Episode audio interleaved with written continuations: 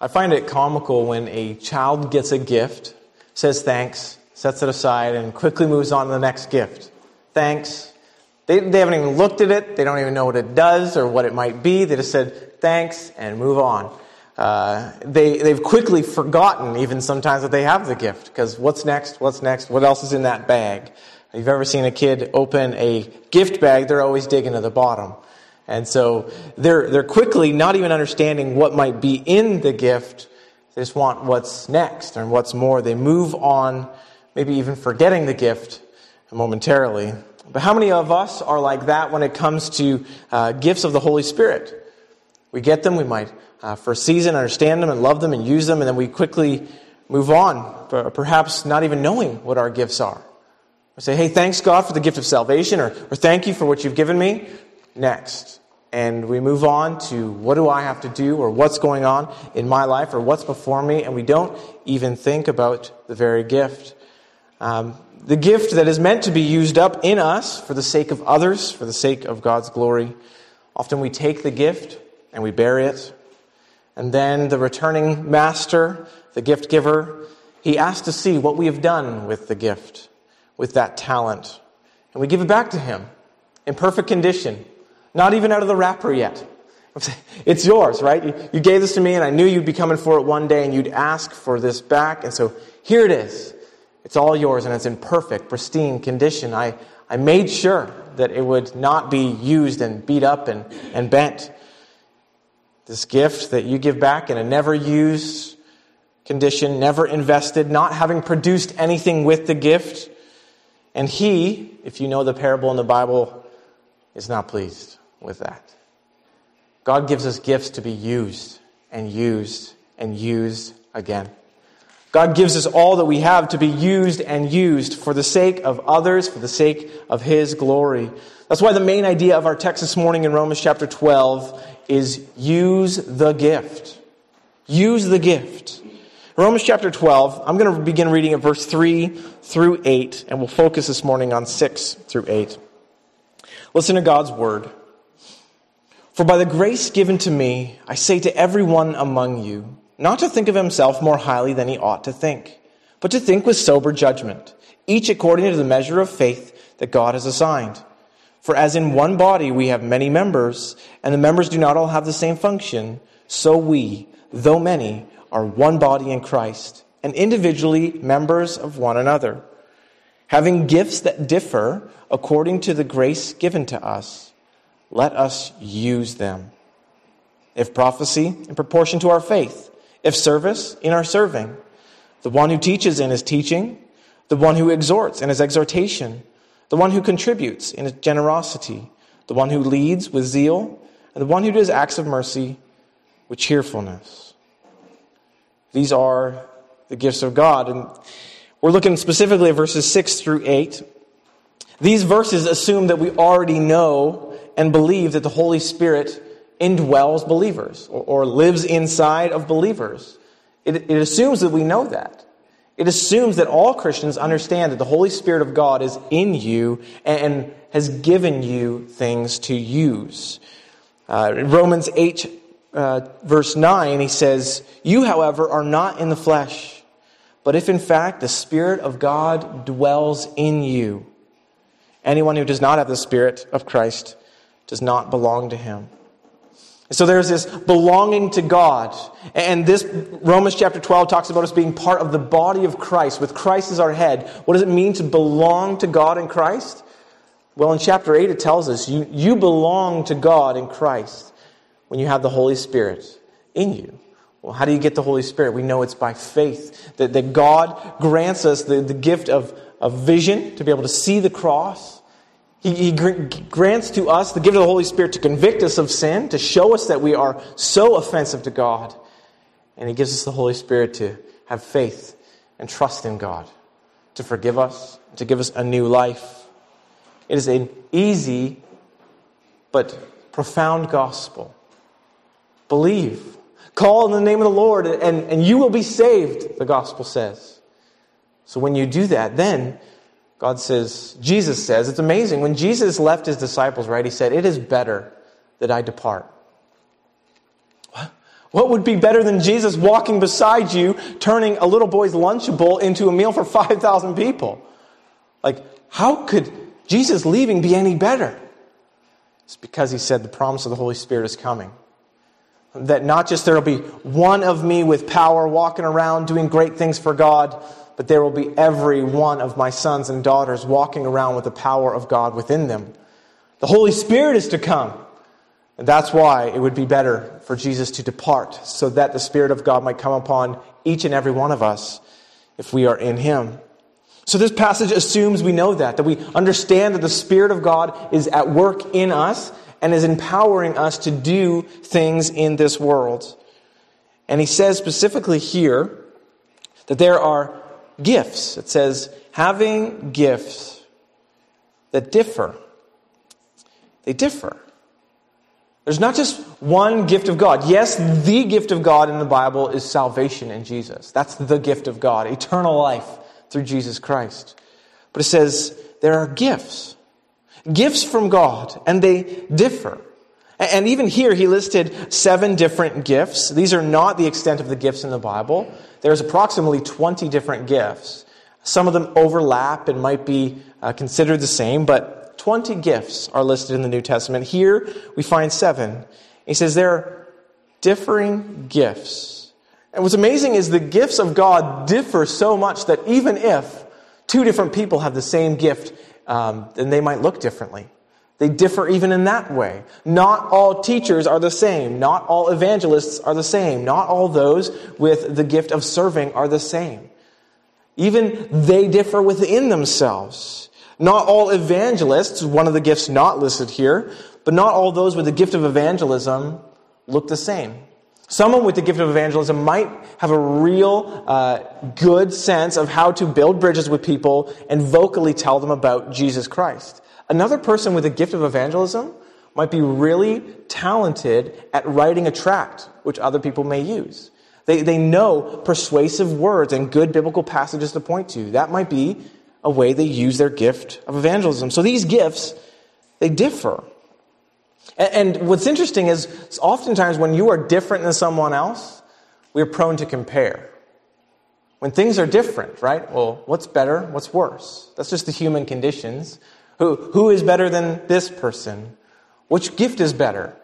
Uh, who uses it better? It's the human condition to compare, but what happens in our comparison is often people begin to get shoved to the wayside. Or, uh, worse, is we can say, well, because you don't have the gift I have, you are useless to me, and you're useless to the body. But that is ridiculous. And, and, Paul points that out in 1 Corinthians 12, where he talks about some other gifts. But he says, The eye cannot say to the hand, I have no need of you, nor again can the head to the feet, I have no need of you. On the contrary, the parts of the body that seem to be weaker are indispensable. So he's saying, one part of your body cannot say to another part, I don't need you. Just like those with differing gifts in the church, those with different abilities given by God in the church, cannot say, we don't need that type of person around here. Or, or my gift is superior because it's more public, perhaps. Not one part can say to the other part. But it's interesting the way that Paul uses this imagery of the body because it also shows you, as much as there is this differing of gifts and things look so vitally different, an eye is not a toe, but they are so vital for unity.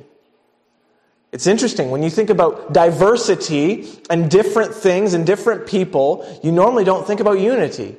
But here, God is telling us that the very fact that we are different is necessary for our unity. To have one body that functions well. We're not all an eye. We're not all a hand. And thanks be to God for that. But we, we differ. It will be a sad day if, be, if because a different part is uh, thinking another part is strange or they don't understand them, that they would cut them off and say, I have no need of you. Imagine if the hands said to the eye, I have no need of you, and then they went to warm themselves by a fire. Hands would be burnt. Or, or if the, the feet said to the hands, well, I don't need you, I can put my shoes on myself. It, it doesn't work. We all need each other. I read this uh, sort of an allegorical story of the left hand talking to the right hand. And this left hand got broken. And the right hand said to it, Well, thank goodness it was you that got broken, because my master would not have done well without me. And the left hand said, Well, you think I'm useless compared to you? And the right hand said, Well, yeah. The, the master wouldn't be able to write without me. And the left hand said, Well, he wouldn't be able to hold the paper you write on. He says, Well, the master wouldn't be able to hold the hammer to, to build the house. He says, Well, who holds the nail? It's, you see, it's this conversation back and forth. Just because one hand seems to be stronger and better doesn't mean it's the only. In the same way, different people in the body of Christ, we all have a part to play. One of us is to hold the nail while another one hits the nail. It's amazing that we all have our different parts that we play. And this is what Romans 12 tells us. This is what 1 Corinthians 12 tells us that we are different in the way that God has so gifted us, but we are all so necessary to the whole, uh, to, to do what God desires to do as the whole body. So he says, having gifts that differ, well, how do they differ? Is it because I chose a different gift than you chose? Well, no. They differ, it says, according to the grace given to us. It's according to grace. You, you know what grace is, right? It's undeserved favor. It's nothing that you have earned or deserved, nothing that you can work for. That's grace. And so it says, God has given you a gift, not because he seemed that you were pretty special, not because you had a, a you were a good orator, you could speak well. That's why he gave you teaching or evangelism. No, no, it's simply because of grace. You see that it's not based on those things that God gives you. You look at the example of Moses. He had a speech impediment. Yet God gifted him with leadership of the people and, and to teach the people. You think, well, those two don't match. A guy that can't hardly talk with leading people. But it did. Because it was a gift of grace by God to him. And, and so great, you see the example of one person and one gift needing another. Who did Moses need but his brother Aaron? Where, where would Moses have been? How would he have led the people without Aaron? He would have stammered and staggered over his words. They may not have listened. They may have just run off because he was too busy trying to stumble over his words. But thanks be to God that there was another part of the body of God to come in and to be used by God for his purpose. So it says, we have gifts that differ according to the grace that has been given to us. It's from God. Each gift, or, listen, each gift or each lack of gift is the generous outpouring and dealing of God. God is generous in how he gives gifts and how he does not give gifts. God is perfect in how he does that, in how he has assigned a gift to you and not to another. And you might think, well, I'm not gifted at all. Or what about me who's gifted in one area? Does it count me out from other areas? Because when you read in our passage this morning that uh, there's this gift of serving or of ministry or of mercy, you read, well, what if I'm a teacher? Does that count me out? I don't have to serve? Well, no, of course not. What's amazing is, though, if someone has, example, the gift of teaching, what they are supposed to do is serve the best of their ability, but they ought to know the Bible well, what it says about serving. They ought to know it well so they can teach it well. Teach the people to serve so that they would serve. If one is not gifted with uh, contributing, they don't have that ability to contribute, but they've been gifted with teaching. Well, learn what the Bible says about generosity and teach others well, model it well. That's what the gift God has given you. So, why is it important that we know what the gifts are? It's because, first off, they're in Scripture. But we understand God has a purpose for them. So, then what is the point of the gifts? In 1 Corinthians 12, uh, the Apostle Paul says, To each is given the manifestation of the Spirit for the common good. He also says in 1 Corinthians 14, So with yourselves, since you are eager for the manifestations of the Spirit, strive to excel in building up the church.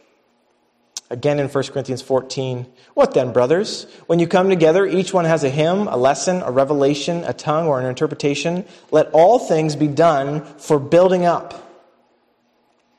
The point of the spiritual gifts is for building up the body of Christ for strengthening the body of Christ, for encouraging the body of Christ, for preparing the body of Christ for mission in the world. It is our job to fulfill the Great Commission, and we need to be built up to do that. You'll notice as we read our passage in Romans chapter 12 that it doesn't really tell us what these gifts are. It doesn't, it doesn't go on and explain what prophecy means. It doesn't go on and explain what uh, contributing means. Instead, it mainly tells us in our passage to use the gift you have. Use it. The scripture doesn't want you just spending hours and hours on, on end trying to figure out all the intricacies of every single gift and saying, well, what exactly is it? When you might do that and not use your gift at all. That is a problem. That's why this passage tells us, let us use them. Having gifts that differ according to the grace given to us, let us use them. Use your gift. If you're going to use them, you must first learn to identify them. If I tell you and the scripture tells you, God tells you, use the gift that I've given you, you say, What gift? I don't know if I have a gift. I don't think I'm gifted, and therefore I don't know how to use this gift. I want to obey God who says, use the gift. But what is it? How do I identify this gift? Well, as we have already seen, not all people have the same gift. So don't just look to another person who seems to be like you and say, I must have the same gift as them. So maybe I'll try that one out. We, we all have differing gifts. And so the way we can best identify them is not necessarily a personality survey. Uh, those won't give you a good uh, understanding of your gift, and maybe they will, but they'll all clump us as the same thing, probably. A good way to understand how God has so gifted you in a spiritual gift sort of way, um, J.D. Greear does this excellent um, three circles kind of thing, and if they converge in the middle, that's where you see how God has so gifted you. So the one thing you look at is uh, ability. It, it refers to things you're naturally good at. So you take your ability what has God naturally given you? Maybe you're gifted at singing, or maybe you're an intellectual, or maybe you are just good at lifting chairs or helping people out. You're good at something, so you take your ability. And the second thing is your affinity. What are you passionate about? What do you love doing? Do you love seeing people study? Do you love seeing people have an aha moment? Do you love seeing people who get to um, be uh, served? Do you love that? So your ability, what are you naturally good at? And then what are you passionate about? What are you, what's your affinity to?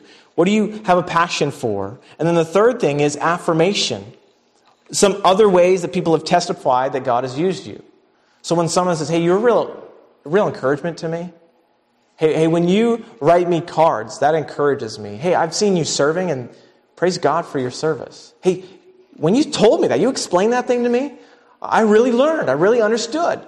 So it's God affirming things in you through other people. People saying, yes, God has used that in you. God is doing something in you in that area. So you take what God has naturally gifted you with, your uh, ability, your affinity, what you're passionate about, and then what affirmation, what people have affirmed in you. When you get those three things, normally in the center, you say, okay, someone seems to be telling me that I can explain the Bible well. I'm passionate about seeing people have aha moments, and I naturally am an intellectual. In the middle, I'm likely gifted by God for teaching. I'm likely gifted by God to teach people. And so, there, in each area, in every of the 20 gifts in the Bible, you can say, is there natural abilities in me that, that make me more prone to this? Have people seen it in me, in me serving God, and say, yes, you are being used by God in that way? And am I passionate about it? These are the things that we look for in terms of determining how God has so gifted us. And we want to know the gift of God. We don't just want to say thank you and set it aside and we'll keep it in its pristine package. We want to know it. We want to open it. We want to use it in our lives. We want to be used by God for the sake of the gospel. And so here, he lists just seven of the gifts. And the, again, the main purpose is not in this passage to understand them fully, but to understand that they need to be used. So he says, how to use them. He says what they are in title and then how to use them. So the first he lists there, it says, if prophecy, in proportion to our faith. Now, prophecy is one of those ones that is possibly confusing in the New Testament because we understand an Old Testament prophet, right? They foretold the future. They, they saw what God was about to do and they would declare it with authority. God will do this. So he would send the prophet Joel and say, if you do not repent, then this will happen. Like it's a supernatural understanding from God about what God is to do. That was foretelling the future. But that's not the only way the Bible uses the word prophecy or a prophet. He also uses it for forthtelling. Someone who supernaturally is given a revelation by God that can expose a current thing. Um, it's, it's an interesting gift. It's interesting because Paul mentions it often in the churches. So, uh, what is the purpose of it is mainly uh, an important question. He says in 1 Corinthians 14, the one who prophesies builds up the church. Well, isn't that great? Again, he says in 1 Corinthians 14, prophecy is a sign not for unbelievers, but for believers. So it's for the church. Well, what does it look like? It's a spontaneous revelation shared with a congregation. He gives example in 1 Corinthians 14. He says, Let two or three prophets speak, and let others weigh what is said. If a revelation is made to another sitting there, let the first be silent. For you can all prophesy one by one so that all may learn and be encouraged. Tom Schreiner says, It seems that prophecy is not only spontaneous in nature, but is also directed to some concrete situations, giving practical guidance in particular circumstances. So it's not just general. It's not just like, oh, yes, I have this revelation from God that, that He's coming in some year, and you better watch out. That's, there's no example of prophecy like that in the Bible. Uh, instead, it is a, a practical guidance to a particular circumstance. And you see that in the Old Testament prophets, but you also see as Paul's instructing them in the New Testament, it's in the church, for the church, specific things. In Acts chapter 11, we read of a, uh, one of them stood up named Agabus, and he foretold by the Spirit that there would be a great famine all over the world. And this took place in the days of Claudius. And so, even in the early church, uh, there were these prophets, those who God gave a revelation to for the sake of people trusting in God, not trusting in this person with a gift. But what's interest, interesting to note in the New Testament is that prophecy is, is not just somebody gets to say something and everybody agrees and says, yo, it must be true. But it is tested by the congregation. It is weighed by the people, 1 Corinthians 14 says. 1 Thessalonians 5 says, Do not quench the spirit. So don't try putting out the spirit. Don't say, No, I'm not okay with that. Do not quench the spirit. Do not despise prophecies, but test everything. Test everything. So lots of people will argue, well, is this gift for today?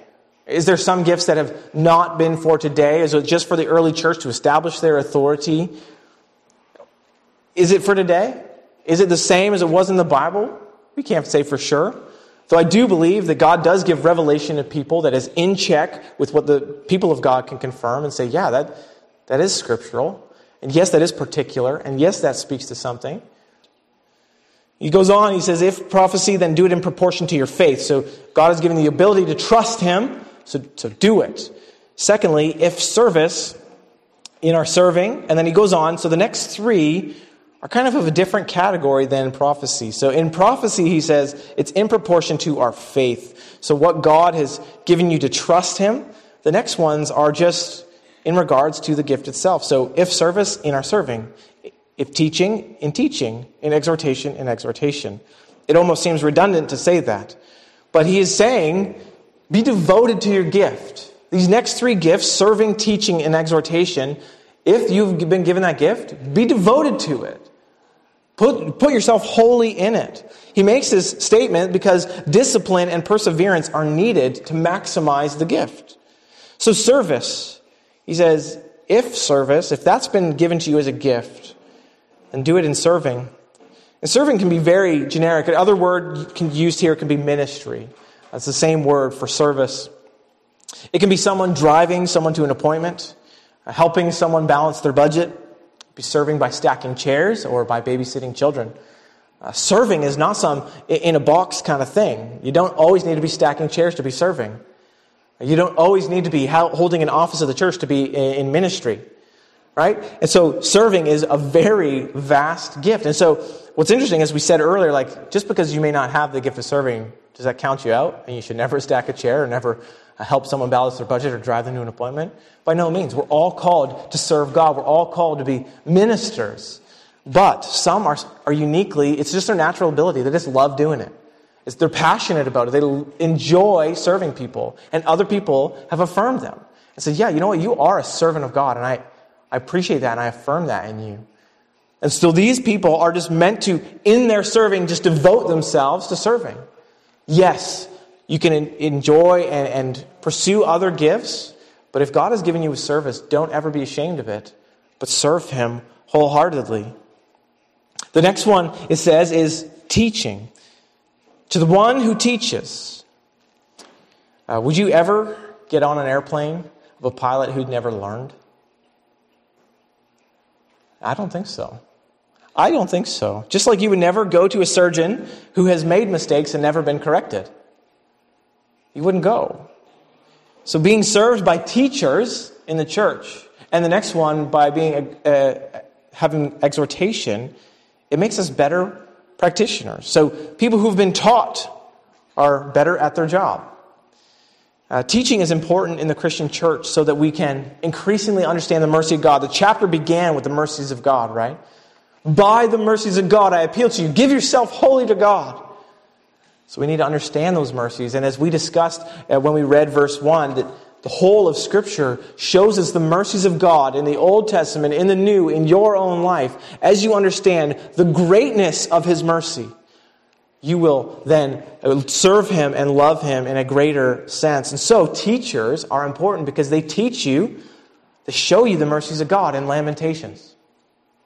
A book where you would be utterly in despair and depressed upon reading if you had not had a teacher to show you the thread of the grace of God in there. You need teachers to show you the mercies of God. And therefore, if we have the mercies of God, we understand the mercies of God, we live lives of gratitude. It's a chain reaction. We need to be well taught so that we can obey the Great Commission. What does the Great Commission say? Go make disciples of all the nations, baptizing them in the name of the Father, Son, and Holy Spirit, and what's next? Teaching them to obey all that I've commanded you teaching. Well, if that's the job of every Christian, well, we ought to have people who are teaching the teachers. Someone who is uniquely gifted to equip you to teach new disciples. You need someone who has been able to mull over the scripture, pull things apart that you haven't seen, and help you through that process so that you can communicate that to the next generation of disciples in Jesus. We need teachers so we can obey the Great Commission. There are people who are particularly gifted with teaching, the ability to explain concepts of the Bible and the faith so that we can be sharpened for God's service. We need teachers to focus on teaching. Some of you are teachers. You need to focus on teaching. Study. If you love studying, study and teach it. Chew it over, mull it over. There is no shame in someone who loves to study. Teach it. Teach it. Explain it to someone else. Share your passion with someone else. We need teachers to teach. That's your gift. Use it. We also need those who have the ability to see error and correct it. Part of teaching, but also mixed with the next gift, which is exhortation or uh, a harsher version of encouragement. The word exhortation in the scripture means to come alongside of someone. Yes, to encourage them, but also to, to guard them from error to, to show them where they've been wrong, to, to help correct them. That's what it means to have exhortation as a gift. Someone who has the ability to come alongside people and to walk with them, to be with them, to show them right, wrong, to help them along. There are people uniquely gifted with that. Uh, this, the ability to correct and to see error. How sad is it that we live in a day where you can't tell someone they're wrong? Where everybody's got to be right, and if you tell them they're wrong, you're intolerant. That's the day and era we live in, but we know how deadly that is.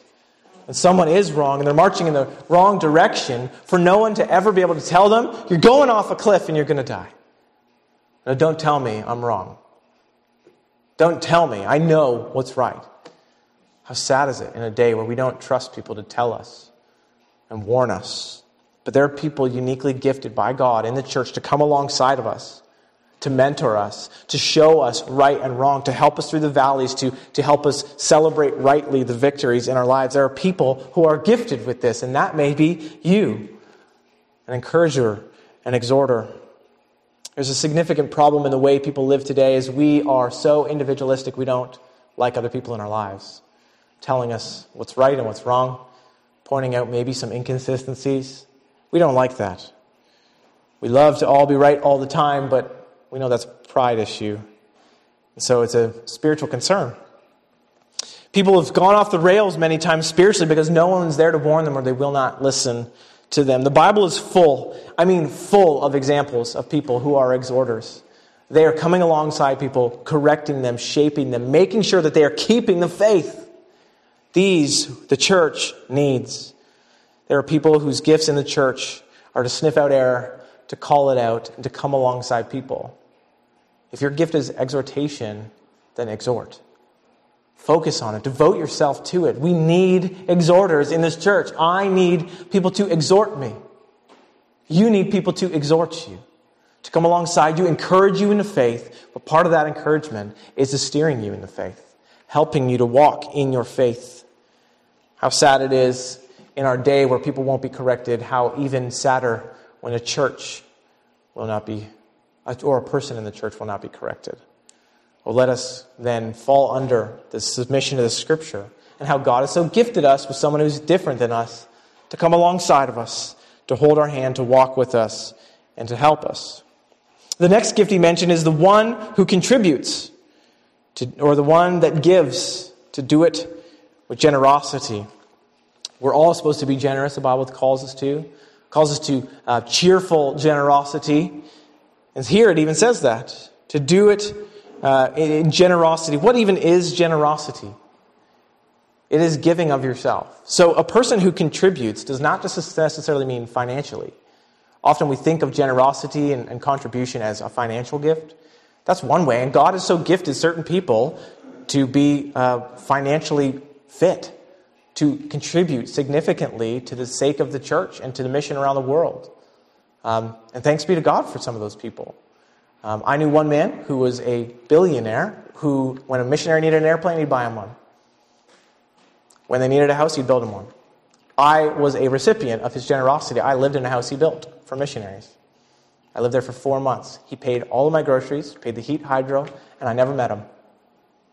He's just generous because he had way too much money for his own good, but he used it all for God's glory around the world. It's amazing uh, what someone who is gifted with this, this ability has. So that was financial generosity. But some of you, and, and it's awesome, some of you, based on a season in your life, are now have a lot more time that you can give generously to other people, that you can give generously to the people of your church. People need you. We all need each other. And so there's people gifted here as one who uh, contributes. So devote yourself to contributing to other people. Don't be necessarily worried about, like, okay, well, I'm not contributing great because I'm not teaching them anything. But maybe they're teaching you. And so we all have our own unique gifts, but, but do so generously. Out of the abundance, just give over and give and give. The next gift that he mentions is the one who leads, to do it with zeal, to do it with passion, if you have the gift of, of leading people, whether it's, and it's interesting because oftentimes so many people are shy or they have this false humility and say, oh, I'm not a leader, I don't want to step forward, right? Yeah, but some of you, God has gifted with a gift of leadership to, to take the reins, to maybe help delegate. That's leadership. To say, hey, you know what? I can organize this thing, but I can't do anything. I can't contribute.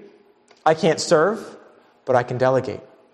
I can, with passion, I can organize this thing on paper. I can make sure that Vacation Bible School happens on paper. I can organize all the volunteers. I can make sure the curriculum's bought. I can do all these things. But I can't be there. Then do it with zeal. Organize and do it with zeal. This one goes often with administration, which is gift listed in 1 Corinthians 12. Can you organize things well? We need people like that in the church. The person who's busy serving as they ought to be serving, if that's their gift, does not have the time or the ability necessarily to lead. They might need someone to give them some direction, to tell them which way to go and which not to go. If you have the gift of leadership, use it. The last one listed here in our passage is to the one who does acts of mercy or shows mercy, to do it with cheerfulness. There are people uniquely gifted by God that are just amazing. And you know these people, right? They're just amazing at getting down with people, sitting down with the homeless person on the sidewalk, showing them mercy. For a person who's lost a loved one, just going to their side and just being with them, showing them mercy. To a person who is um, repenting of their sin, coming to church on a Sunday morning and say, Listen, I've sinned and I, I need someone to talk to. Someone who has mercy to come alongside them and say, Yeah, God is so faithful. God is so good. We need people like that. Because if you go to uh, someone who is gifted with exhortation and you're looking for mercy, you likely won't find it. So that's why the body of Christ is so vitally important that we're all serving. That it's not just me serving, and it's not just a handful of people serving. Because then where's the eye? And where's the foot? And where's the ear? Where are our servants? Where are those who show mercy? We need to all use the gift that God has given us. And here the one who shows mercy is to do it with cheerfulness. It is a hard thing to be the one who is gifted with mercy because you're often in the, in the dark valleys with people. But you do so with, with cheerfulness because God has so given you this passion. He's given you a natural ability to come alongside people, given you a passion for hurting people. And other people have said, Man, I've so been ministered to by them. They came and sat with me in the hospital and they read the scripture to me. Man, I was served. But that person needs to have cheerfulness because it is a lonely and a dark gift to have. Praise God for those with the gift of mercy. Each of us have a gift from God. Do you know it? Have you said thanks and set it aside? Or have you opened it and used it and used it and used it again? Do you know what God has so given you for the sake of the building up of the church? Or are you just sitting back and letting everyone else do their job? And you're the lame foot, just being dragged along. We have a gift so that the body can function properly and move and build itself up and strengthen itself for our mission in the world. But the way we're going to be strengthened is if we are each doing our part. If one part doesn't cop out and say, you know what, I'm tired now. But instead, we have someone who encourages it and comes alongside and says, come on, hand. Let's go. We can do this thing together. We have some of us have a, a um, out front gift. It's noticeable. It's, it's, uh, it's beautiful. Others have a job of a kidney. It's to be behind the scenes, not seen. Some of us have the job of an appendix, whatever that is. And you might be taken out. No, I'm just kidding. in the body, right? You think, oh no, hopefully I'm not the appendix and I'm just going to burst and the body won't care about me anymore. No, we each have a useful part to play in the body of Christ for the, the whole of the body, for the strengthening of the body, for the mission of the body. As you begin to see, and it, it, further unpacks in Romans chapter 12 more and more, which what you and I are supposed to do as Christians among each other and in the world, so that people may see and know that, that God sent Christ. He said that, remember? We read his prayer last week from John 17. He was praying for you and for me. He says, May they be united, may they be one as we are one, Father and Son. He says, Why? So that they may know that you sent me so that they may know that I love them. So we are united because we're so diverse. We're, we need to be united because we're so diverse. I need you and you need me. The person next to you needs you. So this passage tells us if you have the gift of God, that is, you do. If God has so saved you in Christ, He's given you the Holy Spirit, He's given you a gift, use it. All these things are to build up the church. Because the church, the body of Christ, is the vehicle in which the good news of salvation goes to the, to the world. This, this body is the way that we go out and we tell people the good news of the gospel, and they see, as we talked about last week, even though we're different, we are one. We are members of one another.